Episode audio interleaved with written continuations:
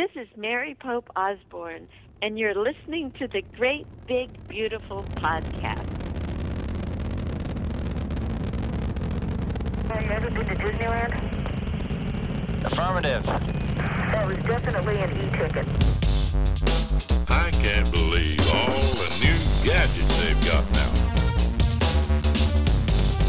For a while, we didn't even have a house phone, not to mention laser discs, high-def TV. You are listening to the Great Big Beautiful Podcast.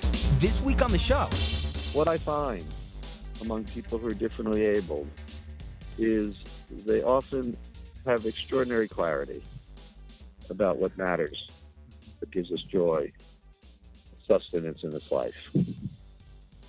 And we tend to judge them based on the yardstick of the things that are easily measurable.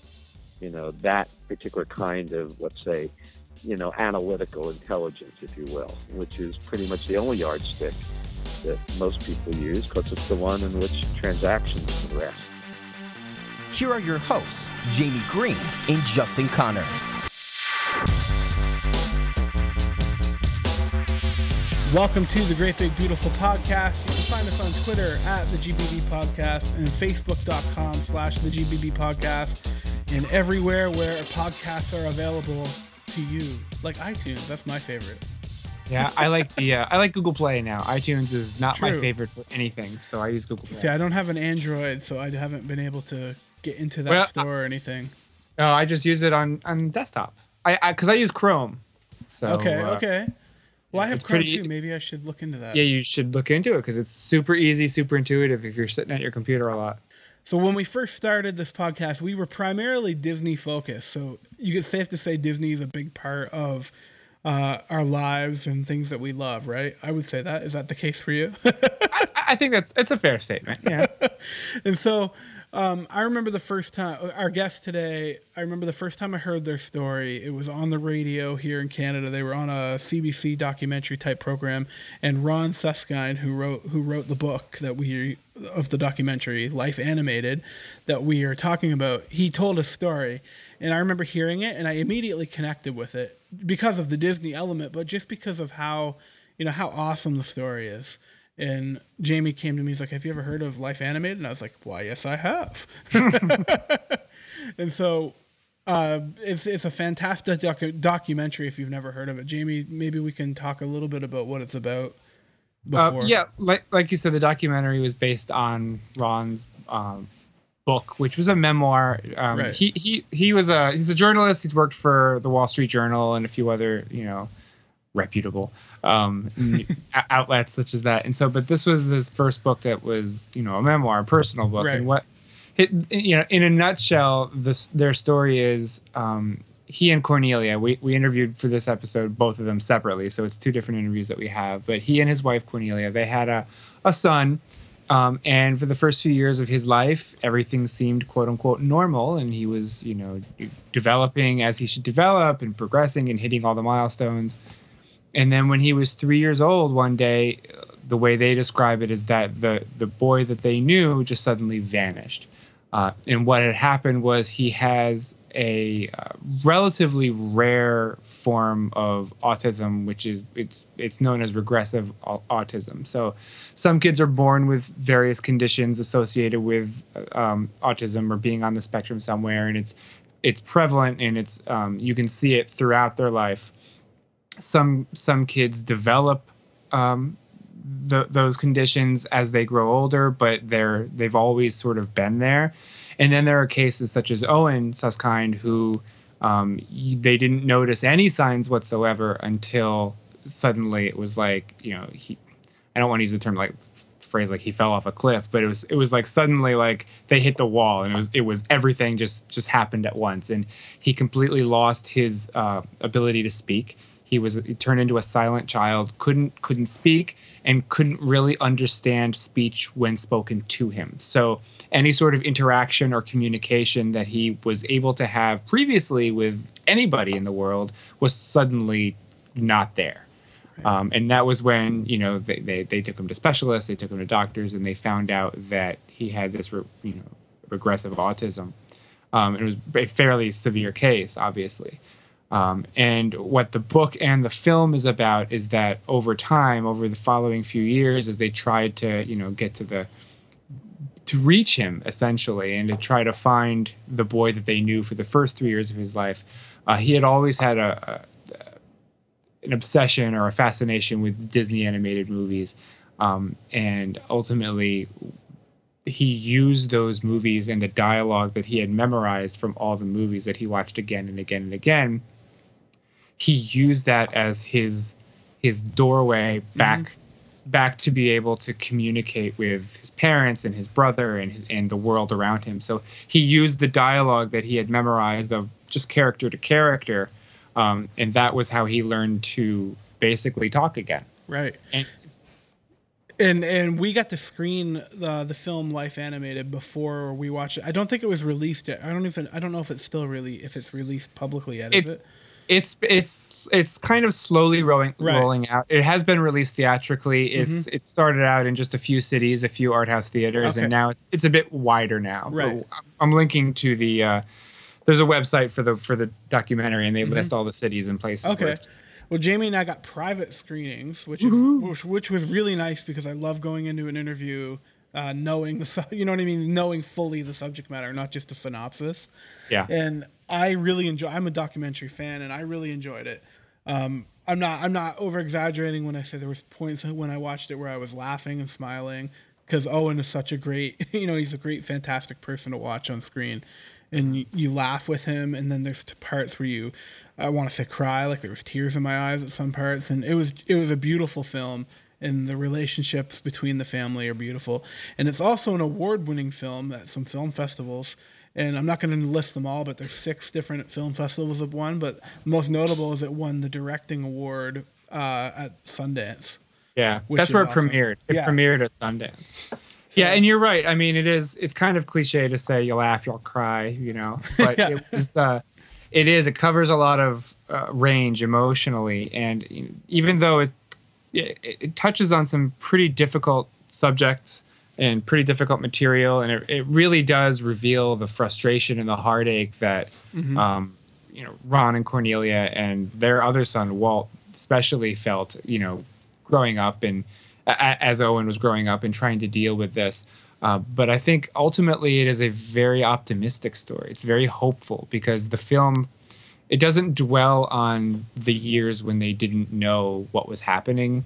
It it sort of jumps fairly quickly to how it, he found his voice through the films, and it follows him now as he's a young young man. He's in his you know I think he's in his mid twenties now. Yeah. So it follows him now as he graduates school and moves out and becomes independent, lives on his own, and how he's learning to. Um, learning to move forward, not mm-hmm. just to come you know to, to to come up to be even to where he should be, but sort of moving forward despite all the difficulties that he's faced. All right, so, so we it, it's really good. Yeah, it's a fa- if you get a chance, uh, lifeanimateddoc.com. I think Jamie's probably going to link up to it as well, but that's the website if you want to write it down quick.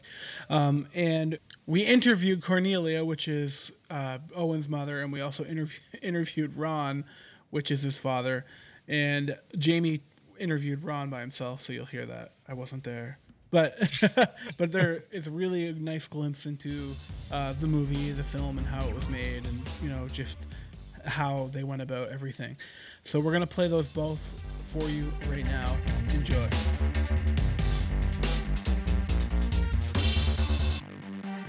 Cornelia, thank you so much for taking the time to talk with us. Um, I actually just watched the the, the film today, um, and it was. Oh, you did. I, I did. I watched it this morning.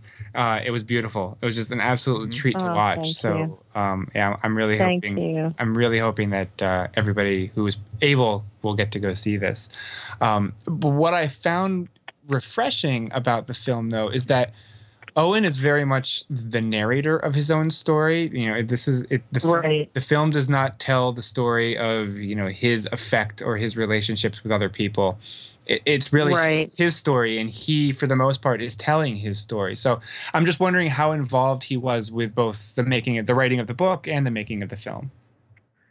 Oh, that's a good question. Um, it was it was a very specific desire of Roger Ross Williams, our director. He very much wanted to tell this story from Owen's point of view. And so many of the techniques in the film, whether it's the animating Owen's story um, by Mac Guff, the French animation house, or using the Interrotron camera when interviewing Owen so that he's looking right in the camera and also watching clips of films. It was all very carefully designed so that it was told from Owen's point of view.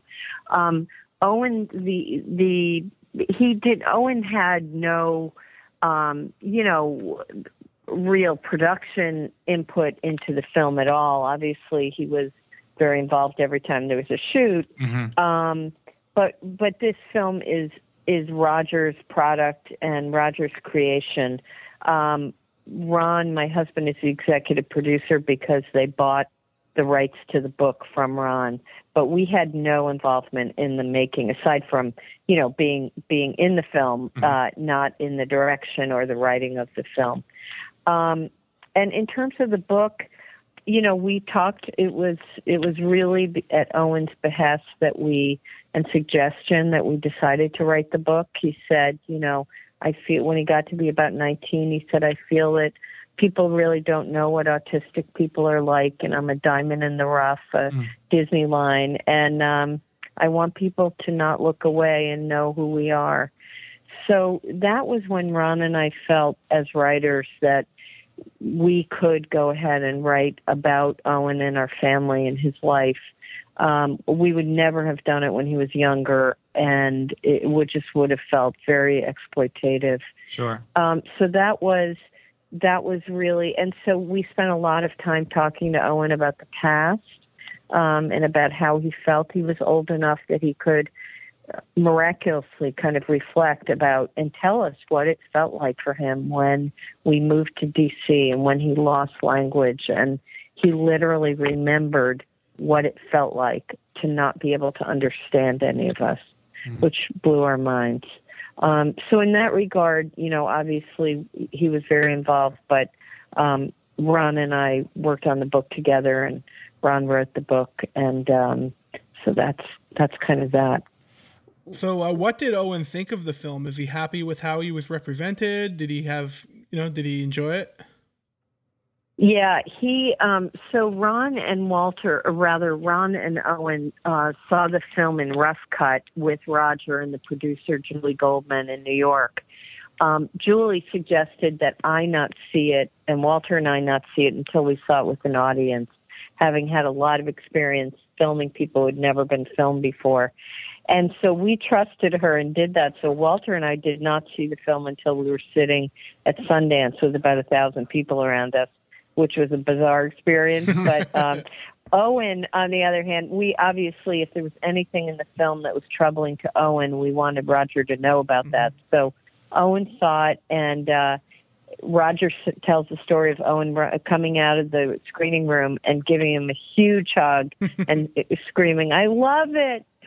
Um, he doesn't usually hug people so willingly. So, um, but um, I will say he does he he does love it. It's very hard for him to watch for obvious reasons with the breakup.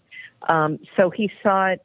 He saw it that day at the Rough Cut. He saw it in Sundance twice, and he's done many many screening Q and A screenings, and he hasn't seen it uh, again. He doesn't want to. Yeah. Um, you know. So Yeah. but You- he's proud of he's very proud of it and he's proud of his part in it and he and he enjoys talking about it just not the obvious parts that he wouldn't want to talk about that people invariably ask about Q and A. so, are you and Emily back together again? oh no. Mm, No. bring it. That's a great way to bring any uh, sort of chat to a screeching halt, right? Yeah, yeah. Dead silence and look on Owen's face like, "Are you kidding me? Why would you ask such a question?" yeah. Uh, you you mentioned Walter there, um, and the relationship between the two brothers is it's, it's beautiful to watch in the film. Um, it- but obviously, you know, as a viewer, we're watching you know two more or less grown adult brothers in in their relationship Right. together, which obviously Right. probably took many many years to get to that point. But as a child, I'm just wondering how Walter sort of made sense, or how you think that he made sense of Owen's regression when it first happened. Yeah, that's a really great question. You know, we have learned so much about Walter through this process, as you can imagine. I mean, he's going to be 28 years old soon. He's a grown man and has a life, and but so many things he, as close as we are, and as much as we sort of have always been a, a band. You know, there was so much that that he just never shared with us that we'll hear at Q and A's, for instance, people ask a question and he'll say something that I it just blows my you know Mm-hmm. it's hard for me to hear usually, and it's also kind of blows my mind that I didn't know it. Yeah. Um, I, it was confusing for him, obviously, hugely confusing, um, and it was hard. It was mm-hmm. really hard. I what I say to parents and people when we when we're at screenings doing Q and A's is they have an incredible relationship. Walter is an incredible young man in so many ways. But he was a typical middle school, high school guy. There were many times when Walter would rather not have Owen hanging around the Little League game or the football game or um and it was tough. It was tough. I mean he never because he was a I, I always think because he was a first child of with the special needs brother. He never wanted, he would never say it, but it was clear, you know, and, um, and, you know, as parents, we worried that he would leave and, and never look back in terms of Owen. And, um, you know, fortunately that has not happened, but, um, he was a normal guy and he struggled and, um, and we tried to help him as best we could. Mm-hmm. So how much The- of? Oh, sorry. Go ahead, Jamie. Go, go, I was just going to say that the film, um, you know, we, we talked about how it was it was important for you and it was important for the filmmakers to um, just sort of have the story be told from his perspective, from Owen's point of view. Um, it, it does reveal some of your and Ron's heartbreak and frustration over the years, but ultimately the story is very hopeful and optimistic. Um, it, I'm just for you personally, how important was it for you to share that story as being one of optimism and hope? Well, I think the most important thing, both in the book and the film, to Ron and me, and it was something that we grappled with and was not an easy decision. Uh, the the easy decision to write the book. It was if we're going to do something like this, it has got to be absolutely honest and sometimes brutally honest. And the reason for that is that it will have no meaning to anyone if it isn't. No one needs to hear some glossed over tale of of a kid. Any parent who has a child on the spectrum would instantly know that it was false. Um, so the hard, you know, the hard parts of the film, as difficult as they were to share, it was so important for us to tell the complete story. You know, the joys and the tough times. Um, and I think it's hopeful ultimately because because we found a way to find Owen's joy and to tap into Owen's joy. And to me, the message that I would love anyone watching the film, whether they know somebody with autism or whether they know nothing about autism, it's that finding a child's joy and sharing in that is the most important thing more than any academic lesson more than that that's the hopeful that's the hopeful message i think Yeah. and that's the thing that that's so important to me Yeah. There's a line in the film, um, I, I believe it's Ron who says it, is that um, when Owen first regressed, it felt like uh, he was your your son was kidnapped from you. Um, and Yeah. Looking back, do you feel still feel that way? Like, do you still look back and say, you know, our son was kidnapped? oh from you? yeah well i mean no because of course now we know what we know about autism i mean we knew when when ron's saying that he's saying he's sort of saying how we felt as parents in Sure. 1993 Mhm. so you know we we've sort of been criticized a little bit um, in terms of the book when the book first came out, and parents of autistic children would say, "What an idiotic thing to say." Of course, they're in there. Of course, they weren't kidnapped. But he was talking about what it felt like as parents who had no Right. experience with autism. Um, so, I mean, I think that when I look back, I don't, you know, people often ask me, when you look back, do you realize now that he had, that there were things, signals that you weren't missing? And I still say absolutely not. When we moved to Washington and Owen started regressing, it was as dramatic a process as you can imagine.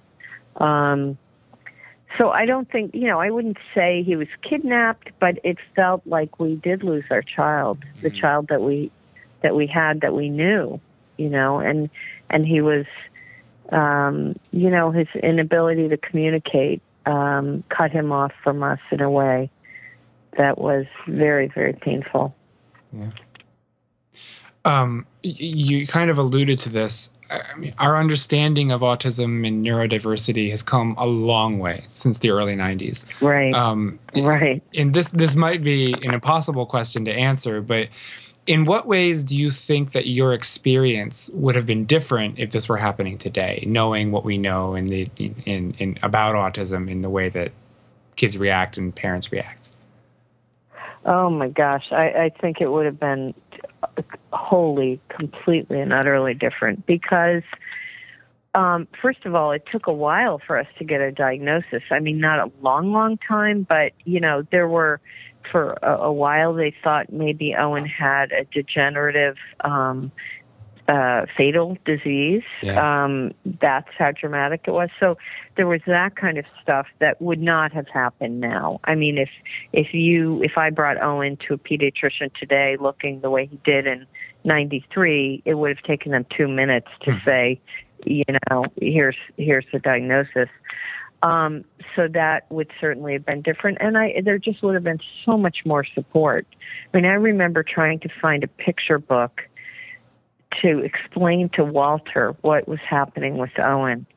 And there was one book, and I mean, I scoured everywhere. There was one picture book that I could find for a number of years. So things like, you know, just community support and uh, uh, understanding among friends. You know, none of, now everyone, I mean, unless your head is in the sand, everyone has learned a lot about autism through the media and all kinds of you know books and television and movies and um that that didn't that didn't exist Yeah. back then for sure so it was very isolating very very isolating in a way that i think would not perhaps be the case today Yeah. So now that Owen is a young adult and far more independent than he was as a child, um, does he still relate to animated films on his own? Oh, compl- much, much more even than he did. I mean, on a much deeper level. Um, he really uses them now to navigate a lot of social emotional uh, life. You know, when he was when he was breaking up with Emily and going through all this heartache, he would pull little nuggets from different movies and and and not all animated. I mean, he he watches a lot of live action stuff and you know called me one day with the line from Batman that just blew my mind. I'm not that huge a Batman fan, so I don't memorize the lines like he does, but there's this line that Alfred the butler says uh, Michael Caine and Owen can do the perfect Michael Caine voice. And he says, um, Why, sir, do we fall? So we can learn to pick ourselves up. Yeah. And Owen said to me, Mom, I was thinking about that today and I need to pick myself up a little better. Mm. And I was just like, oh my God. I mean, the creators of that film could never imagine that a kid would extract that line Yeah. for. So, yeah, he very much does still still use that technique. Mm. That that's amazing. That's amazing. I know. Um, there are. This is. It's not an exaggeration. I mean, there are parents out there somewhere right now today whose children were just diagnosed as being somewhere on the spectrum. Um, if Right. you could give them any advice from your years of experience, or if you could even, you know, go back in time and talk to yourself, what would you say? Right. Um, I would say to my younger self,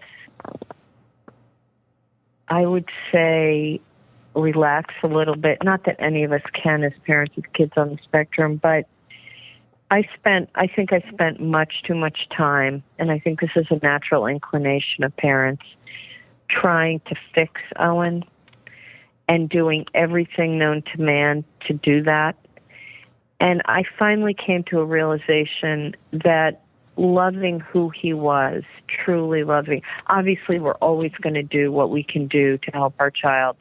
But being in a mindset that you're able, cap- you have the capability to fix something, I think can really be damaging to your own psyche as a parent. Um, so I would tell myself to back off of that. I wish I I wish I had not spent so much time doing that. And the other thing I would say, the advice that I might offer is to trust your instinct in finding your child's joy. That there are so many people who have opinions and they're important and you need them to support and help you. But the idea that you really know your child best and you know where their joy lies and tapping into that joy is in my opinion the most important thing you can do It's amazing. And we have to end, um, and because I know we don't have much more time with you, but I mean, we would be remiss if we if we didn't ask if he had. Uh, does he have a favorite film or favorite character? Like, is there one that he just keeps going back to? the 10 the 10 million dollar question Yeah, I'm sure it's been asked if in you- every if interview you- you've done.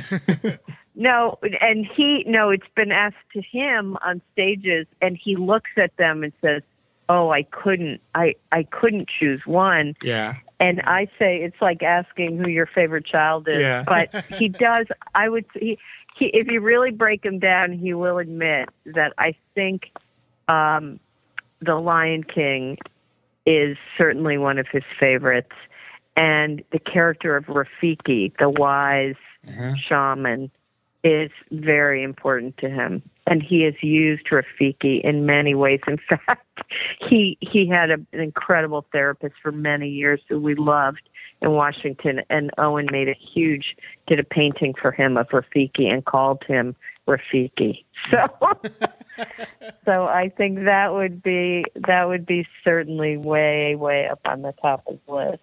That's awesome. Well, he's not alone because that's an amazing movie. Rafiki's a, Rafiki's an amazing character. I love him. So he's made a good choice. oh, good. I'll tell Kurt- him. Cornelia, thank you so much for your time. It's been an absolute Oh, pleasure. thank you. Thank, you. so much, Justin and Jamie. I really appreciate it, and uh, and good luck to you guys. Thank you so much, and good luck with every. Good luck with the film. And that's it for the interview with Cornelia. Next, we're going to move on to the interview with Ron. Enjoy. There's a lot of good stuff out there on the internet attached to Owen's name these days. So, Yeah. so I tell everybody who's living in the connected world, you know, you know, fire it out, tweet it out, Absolutely. put it as a use in your social media. There's just so much stuff Absolutely. where Owen is, um, uh, in you know, uh, you know, viral videos, videos where you know and is singing with Stephen Schwartz, who's the composer who Sure. did um, Hunchback. You know, a great moment.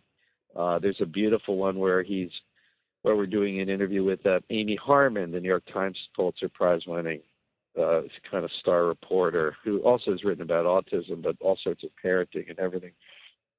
And she interviewed me and Owen. We did voices for 25 minutes. Mm. Where Owen is just, you know, we know Owen, obviously, like just about no one else. And, you know, there are times where he's just, you know, you see he's just really fired up. yeah. Um, and um, and just recently, Owen Owen endorsed a candidate for 2016. Fantastic. Throwing his hat in the political arena now, huh? Well, I think I think the candidates are, you know, they're auditioning. They they're going to want his endorsement. Uh, well, first off, his particular mix of uh, of uh, you know burdens and strengths. Um, one of them is he can only tell the truth. yeah.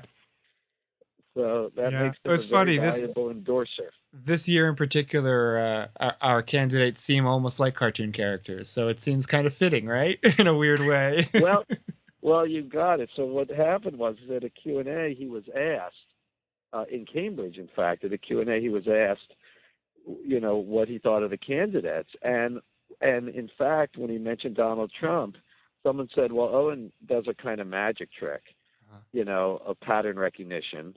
You know, that's one of the great strengths of folks on the spectrum. That's why many of them have invented things of consequence throughout history."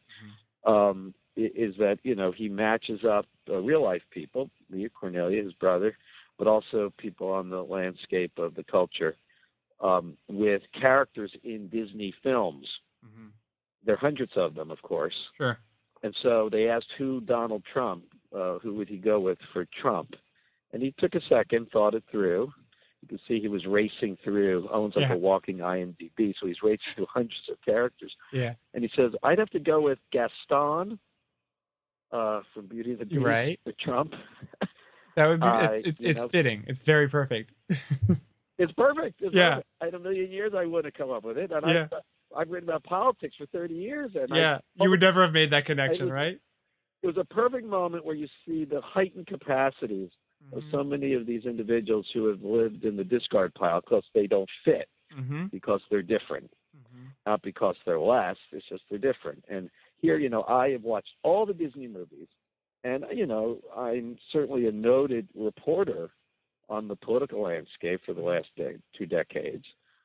Um, and I said I wouldn't have made that match, and it's perfect. Yeah. And then Owen elaborated. He said, "Well, Donald Trump, Gaston, okay.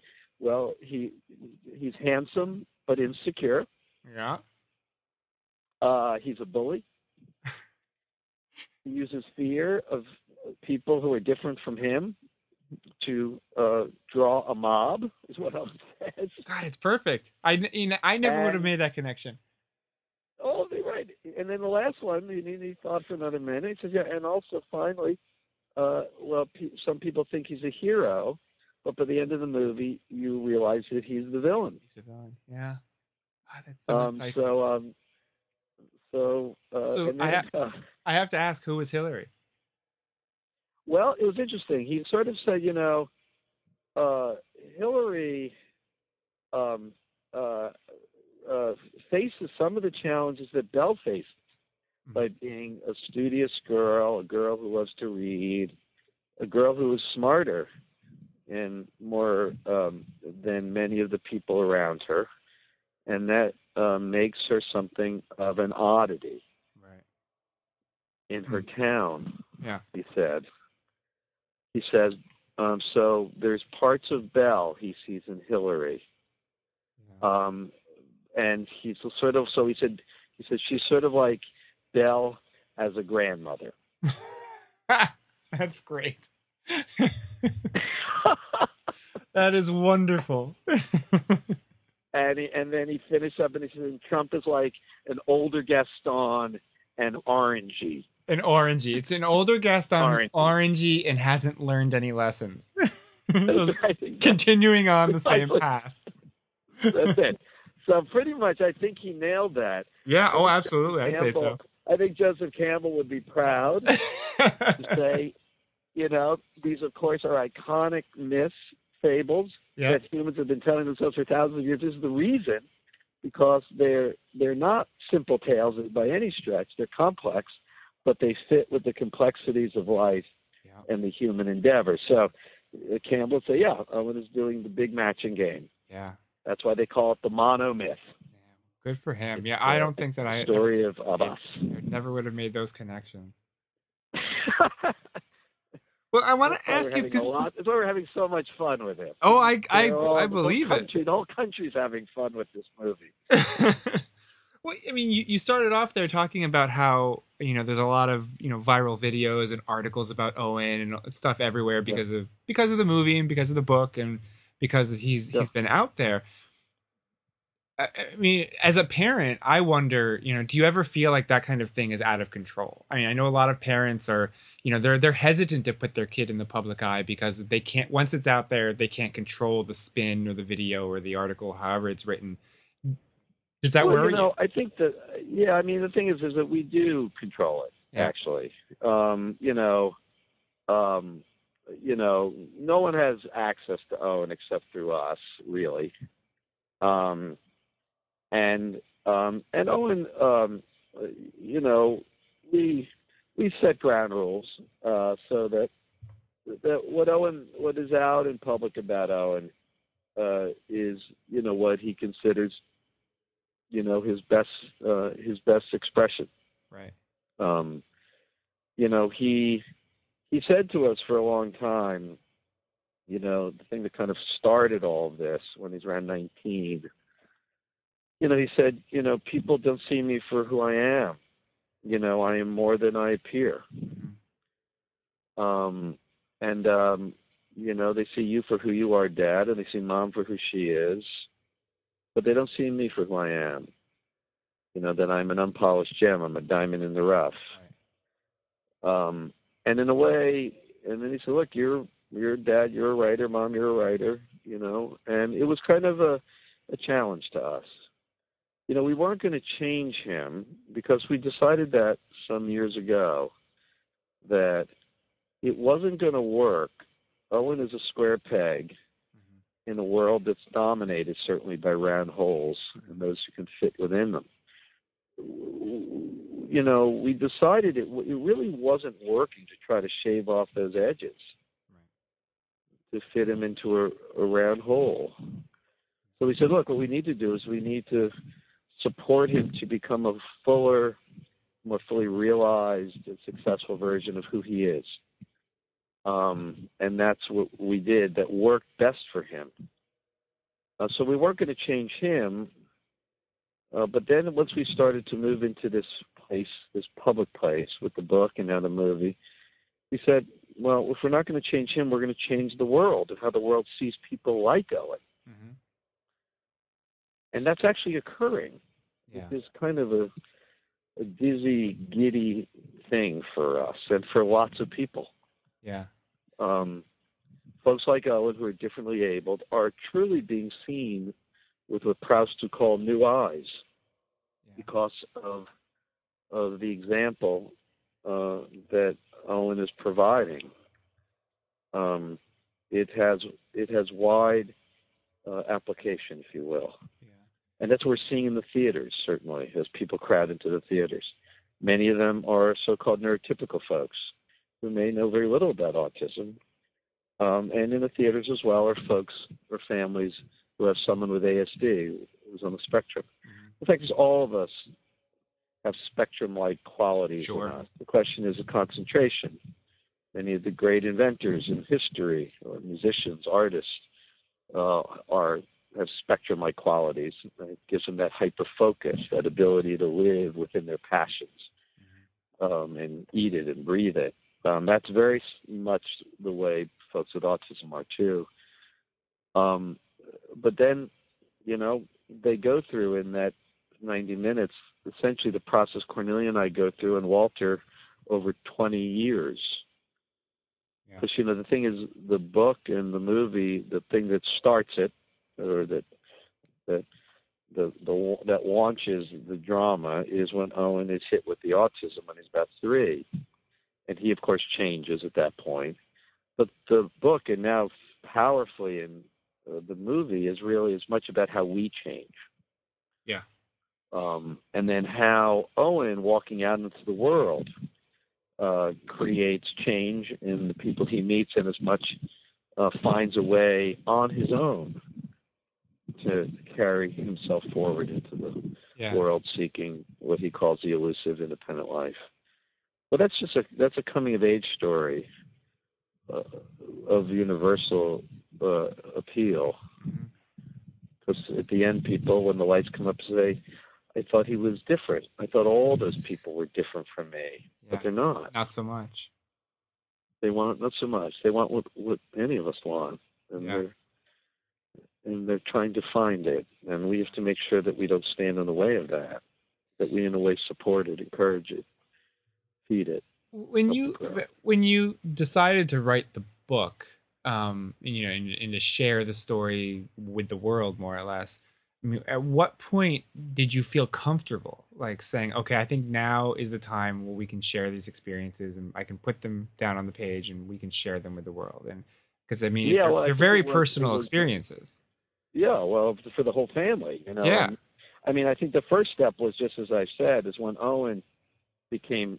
Uh, we would never do it unless Owen was part of the conversation to say, "I want this done," Mhm. and in a way, he drove that conversation at its start. That was the first thing. The second thing was just the question of, uh, you know, is this um, is this what we want for the rest of the family? You know, I've been very public for a long time, but as Cornelia says, I I you know have no privacy gene. I had it surgically removed at some point. Um, the rest of the family, though, have lived lives of traditional privacy. Um, and uh, and again, it was a family decision. You know, um, I think Cornelia really was the captain of of that decision making. You know, she's she's been the you know driving the ship Mark household for us. Yeah. And she uh she said uh with a book like we could write really together as a family, which it was really a family affair, or a movie, would that have helped us? hmm uh, meaning she and I, Right. 15 years ago, 20 years ago, when we were, you know, living in a in a place of confusion and fear, and you know, hmm and and a kind of a, Was there ever a concern though a kind of pain. And the question is, yes, it would. This Yeah. book would help would have helped us in this movie if we could have seen this 15 years ago. yeah Um, so uh, that was kind of the, the set of uh, that, that was the way that, that thinking went. Yeah. Was there a concern though that like maybe we're opening things up too much? I mean, I'm sure you know you you've written for the web and written for lots of different outlets, so I'm sure you know the ugliness that can happen in comment sections. I mean, so was there ever a concern that like, you know, we open this up to everybody on the internet, there could definitely be some ugliness pointed our in our direction. Yeah, you know, I, you know, you know, I think that that we have managed to keep Owen's life um, pretty intact. You know, it's still one that uh, we all manage together as a family, um, and um, um, and you know that's something certainly we're always watchful for. Mm-hmm. Um, you know, I think that that um, you know Owen uh, really doesn't live in that world. Um, you know, he's he's not a person who sits around and looks at web comments. Um, I think I think what we found though is is that you know we've been out here with the book and now the movie for showing the book for two years and the movie for the last several months and the movie opening in theaters about a month ago. You know, I, I think that um, I think uh, that's a, a forward, um, you know, a path that we uh, we can manage um, as a family. And I think, you know, I think that uh, in some ways, you know, what we're doing is something that's been a mantra for me as a journalist. I mean, you know, I've been at this for a long time, and it's and it's actually at the centerpiece of our family. Cornelia is a journalist too, and and ferocious on the idea of, of trusting truth. Yeah. You got to trust it. It's all you got at the end of the day. Sure. And and in a way, there's really so very little to hide uh, as to the basic truths that define you, because they're the truths that frankly define just about everybody. Yeah. Um, and so it's kind of been part of our family's uh, set of ideals as well. Yeah. Yeah, you Um, built you have built your career in journalism. You you talked about politics and foreign policy and these things that were mostly external to yourself as an individual and to your family. So, you know, writing the book and then, you know, the process of inviting cameras into your life to make the film and now, you know, talking about it all the time to people like me who want to know lots of things about your personal life. How much of a of a shift that have to like was it was it difficult to make that transition from just, you know, writing about, you know, the president and you know this happened. Yeah. Um, things well, that you know, be it- very it's a abstract. Question. I mean, yeah, I mean, in a way, you know, um, there was part of me deep down that felt uh, I might have been living in a place of some, you know, a mild hypocrisy, hmm uh, asking my subjects across uh, 20 years to tell me everything. Yeah. um, and some of them prominent, some of them not. And I would say to them, I say, you need to trust truth. Um, and only if you tell me everything will I be able to render you in, in your full context, which is all people really want. Um, you know, truth is all that works. You know, I would tell them in any relationship in your life that does work you know, between you and your loved ones, your children, employers and employees, colleagues at work. So you have to trust it. Yeah. You know, I said that to a lot of people.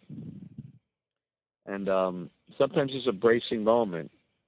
And I guess I have just about as much experience with this as almost anybody.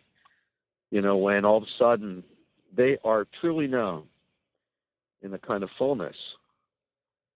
And um, you know, I'll tell you what happens. It used to happen to the Wall Street Journal. They'd get up early in the morning and wait for the newspaper to hit the doorstep, and they would, and it's usually around six thirty in most markets, hmm and they would just burn until about seven thirty reading the story. Oh my God! I can't believe I said that. Mm. That's my bad side. I mean, what will people think? hmm until about 7.30 because around 7.30 people feel comfortable calling each other on the telephone certainly by 8 o'clock they do and then the phone would start to ring and by uh, 10 o'clock in the morning most of them are walking around on air Yeah. You just, oh no bob that's no that's that's who you are we love you for that no no it's better they know this story it's important to you it's at the center of who you've become Yeah. look, we'll manage that. And now it's all out in the open. It's better that way. And I've lived that dozens more, dozens of times with subjects. And in a way, we're living that too now as a family. And um, and uh, and and and it's it's a family decision. But like Walter and Cornelia certainly know about this. Yeah. You know, Walter's a you know very able and smart guy. He's 27. Uh, he's you know you know he's, he's a spokesman for the Consumer Financial Protection Bureau, the Elizabeth Warren Agency in Washington. He's a speechwriter and spokesman. Um, so he deals in a realm that I've lived in. Walt's very sophisticated about these things.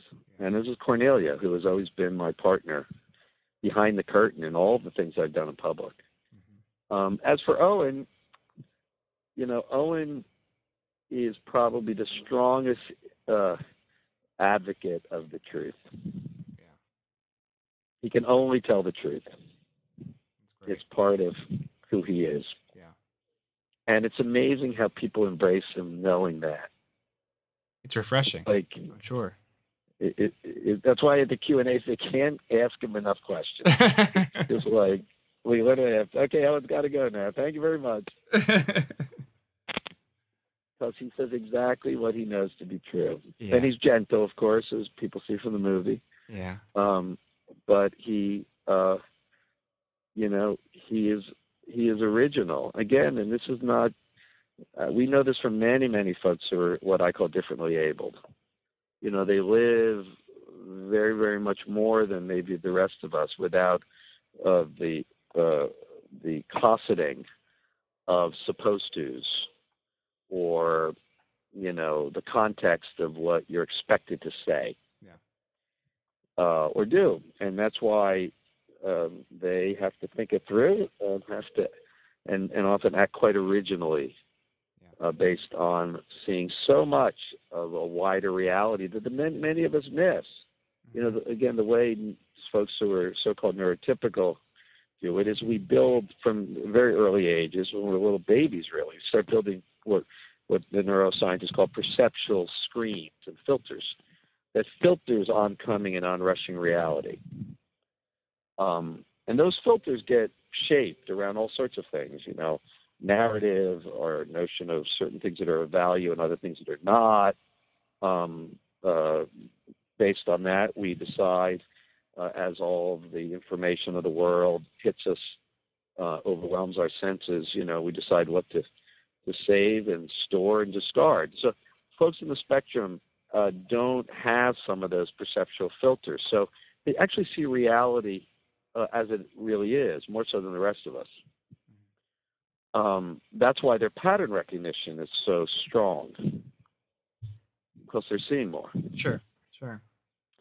Um, I know this is kind of a neuroscience answer to a more No, basic it's, question, it's perfect. but that's why that's why people are so interested in the answers that Owen gives. Yeah. And again, Owen looks like one in a million when you see him 40 feet tall on the screen. I think years from now, based on the way many of our views of the wider society are changing, uh, people will understand what differently abled means. It's not just a PC term. Sure. Uh, and uh, Owen uh, will be one of a million, not one in a million. the the film when I watch it, yeah, it reveals. I mean, it shows a lot of the heartbreak and frustration that you guys have experienced. I'm sure not a fraction of what you really had to go through, but it, it shows some of that. But it doesn't dwell on it. And No. what's refreshing about the film is that it's it's very much Owen's story. He's very much the narrator of his own story, and it's and ultimately it's very hopeful. It's very optimistic. Um, it doesn't dwell on the, the difficulties that he has to face. It's how he overcomes them and, and the challenges. Yeah. He, he embraces those challenges and what he needs to do to move forward. Uh, how important was it for you and for Cornelia as parents? How important was it for you to, to share that story that that ultimately this is hopeful and optimistic despite everything that you have to go through to get there? You know, I mean, yes, very important because we we said this is what we know. Yeah. You know, when Owen's diagnosed, and in the view of others, you know, who are looking from the outside in, oh my, what a tragedy! Yeah. This thing that's happened. I feel so bad for you. After a while, we're like, that doesn't really track. and part of it, and so much of it, you see now in Owen. You know, you know, I mean, this is people have called this the feel-good family movie of the summer, Yeah. And also one that carries what anyone would call social purpose. And that's an extraordinary thing to watch, because Owen is a is a presence. Uh, who he's a joyful presence, as he has been in our life, and the lives of people around us, our relatives, our friends, our little community, and that comes through in the movie. So it's feel Um, it's feel good just by nature of the subject. Many of his friends that we're with. I mean, you know, when you know when when we're with Owen and his buddies, the kids in Disney Club. Mm-hmm. It's a beautiful scene in the movie. hmm You know, it's uh, it's like that old Baptist hymnal. You know, uh, uh, you know, I, you know, in heaven there are no distinctions there. Yeah. you know, uh, there, what I find among people who are differently abled is they often have extraordinary clarity about what matters, hmm that gives us joy, sustenance in this life. And we tend to judge them based on the yardstick of the things that are easily measurable. You know, that particular kind of, let's say, you know, analytical intelligence, if you will, which is pretty much the only yardstick that most people use because it's the one in which transactions can rest. Right. But, you know, a friend of ours at Harvard is a guy named Howard Gardner, who's the Oh, guru sure. of multiple intelligence. Yeah, absolutely. You know, and Howard's a friend because I teach at Harvard Law School. Um, I teach a class there called Public Narrative and Justice, and certainly Hope in the Unseen from the start in the in the 1990s. The first book has been at the center of a lot of education debates. And, you know, and Howard talks about all the many ways in which intelligence are expressed uh, by human beings. And I said at one point to Howard, I said, boy, it would have been nice if we had built yardsticks for those others, you know, six or seven types of intelligences. It's like, yeah, that would have been nice. It's hard to do because some of the best stuff is hard to measure. Certain kinds of intelligence. It's like catching sunlight in mason jars. It's hard. But that doesn't mean it's not there.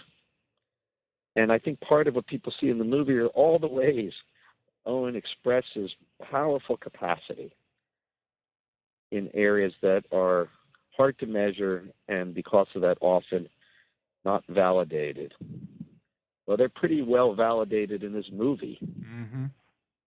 Mm-hmm. you know, and that's why people are so moved by it. They're like, wow, Yeah. how could I have looked at a guy like that and looked right through him like Not he barely exists? How can I look at them and not see them?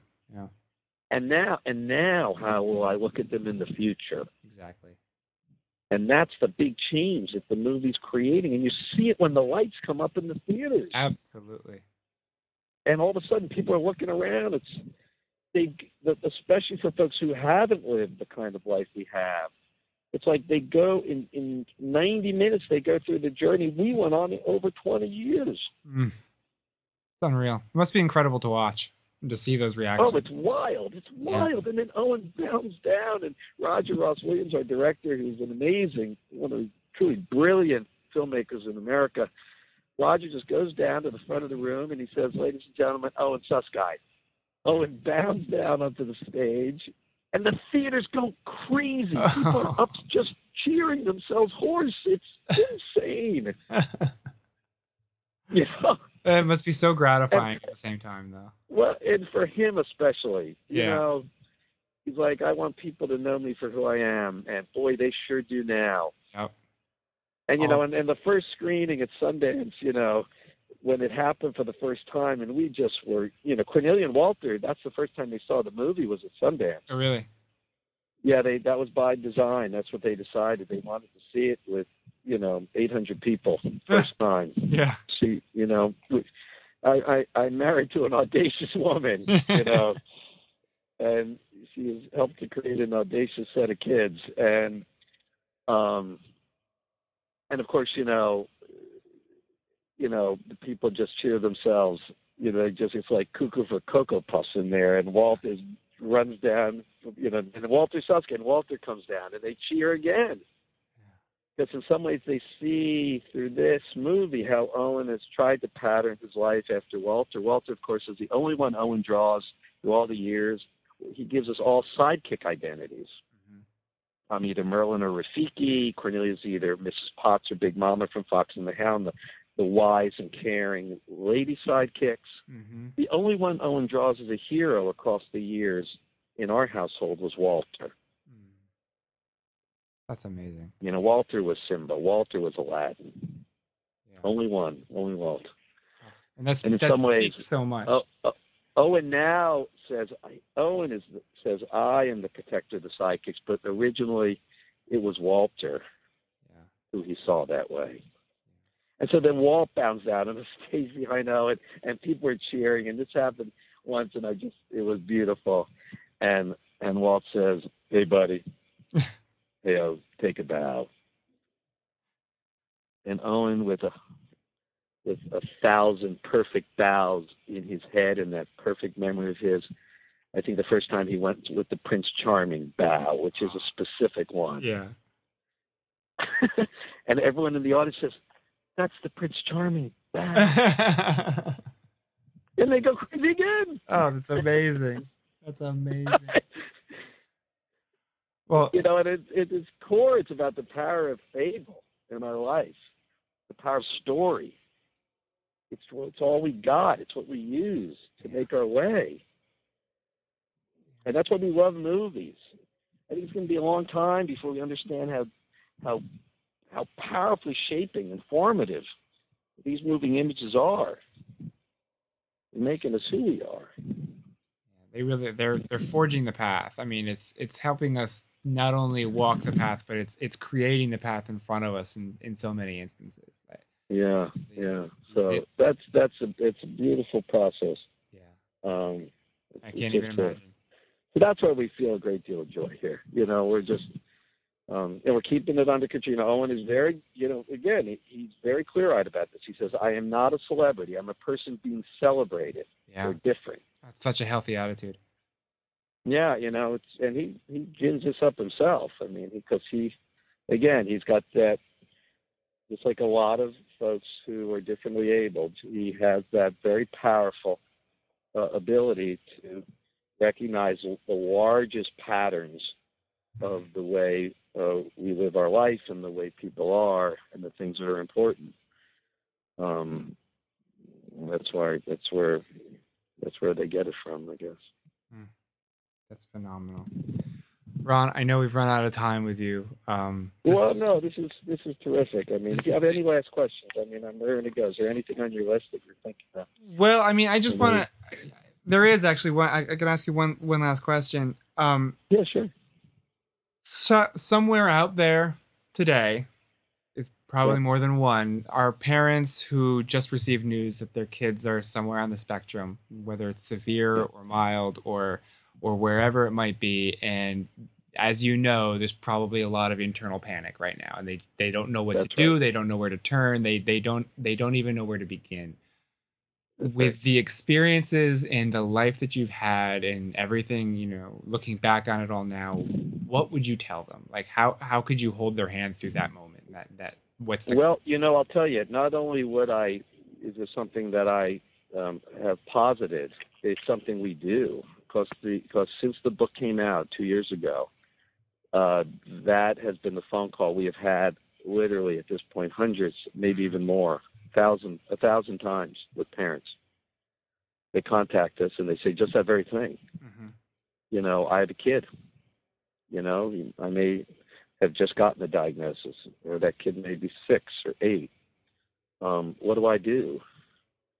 Uh, and and you know, after that started to happen two years ago when the book came out, you know, I, you know, we run every show in America then too, and um, and I spoke in front of the UN General Assembly, and then I spoke uh, to Congress, testified, and then NIH.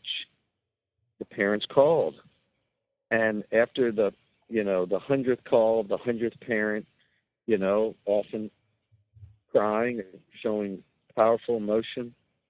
Cornelia and I got together and said, well, what can we do?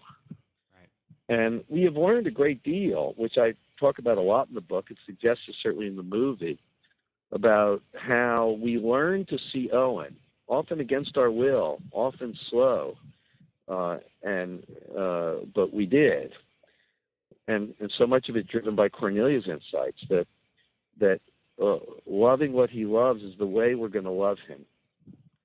That his passion here, and it was for Owen, the choice was Disney. His passion will be his pathway.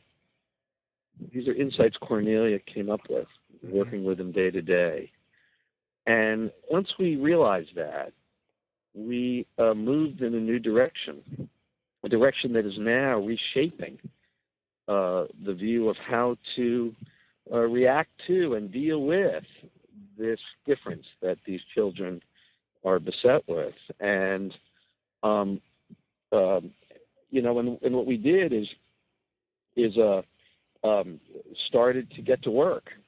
So uh, uh, two years ago, around the time that Cornelia in the movie where she's with Michelle Garcia Winner, social thinking guru in California, I flew out there too, and Corn and I got together, and I and I met the inventor of Siri, Mhm. and I said, I think I know what we need here. Something that Cornelia and I had thought about before. We need uh, a, a new kind of uh, supportive communications platform to support uh, folks like Owen. Uh, this will allow parents to do what we did, but to do it instantly and to use whatever their passion is, whatever their affinity is, as a pathway to connect with them, uh, to show the, the, the crucial emotions in a way to parent them uh, by using whatever the kid already has embraced, Mhm. uh, because that taps the key thing intrinsic motivation. So it could be Harry Potter or Star Wars or Disney or Lego, any of them. Uh, and and and so we developed a new kind of communications platform that works on cell phones, a mobile app with a with a, a, uh server architecture underneath it, where um, where people can do what we did without, for instance, having to sit in the basement and watch Disney movies for ten years. Because uh, what we did is we loaded uh, thousands of clips that are favorite clips among the the the often entertainment content and products that, that these kids embrace and use as their vessel. Um, and um, and it's called Sidekicks. Owen named it. Mm. And so people are now starting to go to thing called sidekicks.com where they're they're they can download a free app, a free platform to try uh, to do what we did. Um, it's born of a new way of thinking Mhm. that is being supported by uh, lots of neuroscience research. And research is now has been launched since the uh, uh, you know by the book and the movie, um, and um, and and it allows parents to participate, not just to see a movie and say, "Oh, that was nice for that one kid," uh, to say, "Hey, I can try that too." Um, and it, it was really in response to just the question you now proffer. What can we tell parents, other parents, who may have circumstances different than ours, uh, who may have a kid who loves Star Wars instead of Disney, or dinosaurs or astronomy, and and um, and we felt like we should do more than just say, you know, here's how you should feel. We decided to say, here's what you might be able to do. Um, you know, and and and uh, and broadly, in terms of what we tell them, is you know, from a, a deep place of love and emotion, is that your life will change. Um, the life you had before this moment, when your child's diagnosed, that life will become a different life now, Sure. but not one that is less. Mm-hmm. Now, you wouldn't wish this on your kid, certainly. No one would. Mm-hmm. Uh, but the fact is, is that that child will continue to grow. They're not static. They're in motion. It may be down a pathway that is not certainly familiar to you now. Uh, but in, in so many cases, what we find is that the child, as they grow into a young adult and adult, lead rather than follow. Um, and for the rest of the family, um, uh, essentially they they're pressed to ask a deeper set of questions, the answers to which uh, provide, I think, the the deepest nourishment as to living the life of worth, and and that's and that's what we found is that, and it was in there were several reviews that mentioned this, and one of the ones that Vanity Fair had a very nice one pager with a picture and a very nice write up a guy named Bruce Handy. And he said, you know, what this film is about, uh, it's an investigation of what it means to be human. And it's right. Owen set us on that investigation. As Walter often says, Owen was my best teacher, is my best teacher. Hmm. That's what happened.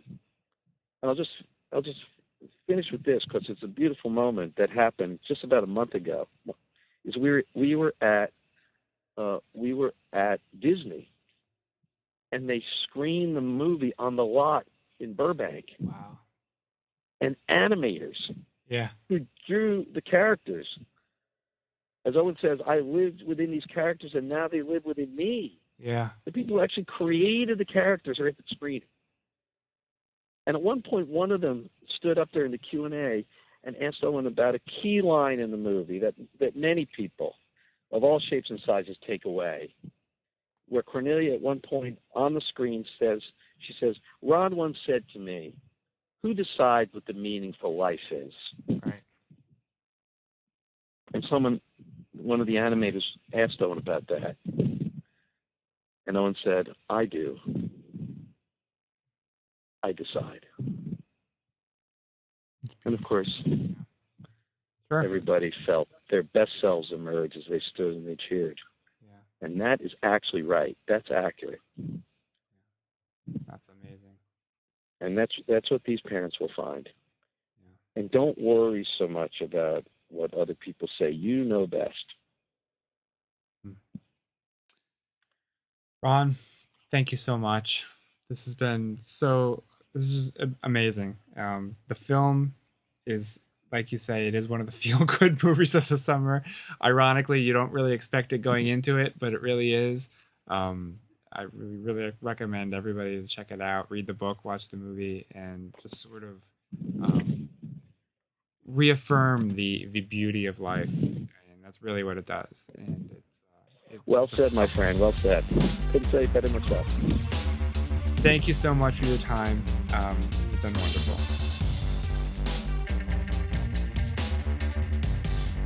Well, that's it for this week on the Great Big Beautiful Podcast.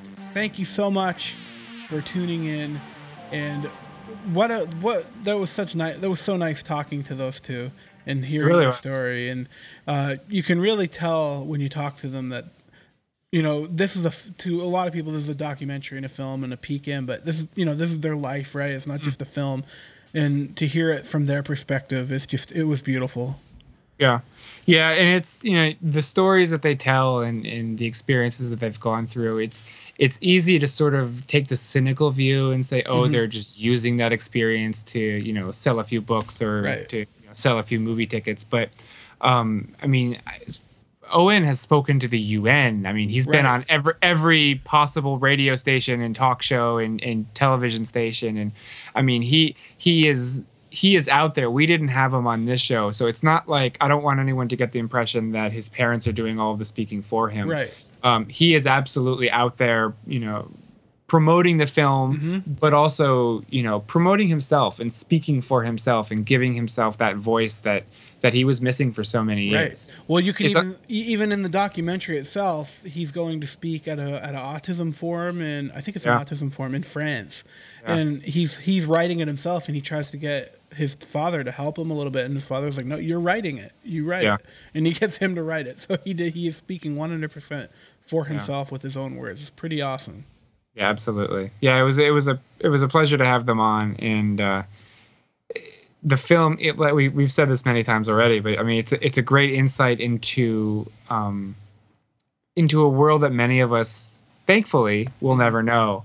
Um, but that is no ex- just not having you know some somebody who's on the spectrum, wherever that may be in your immediate family, is not an excuse for not understanding what those families go through or what Right. those people.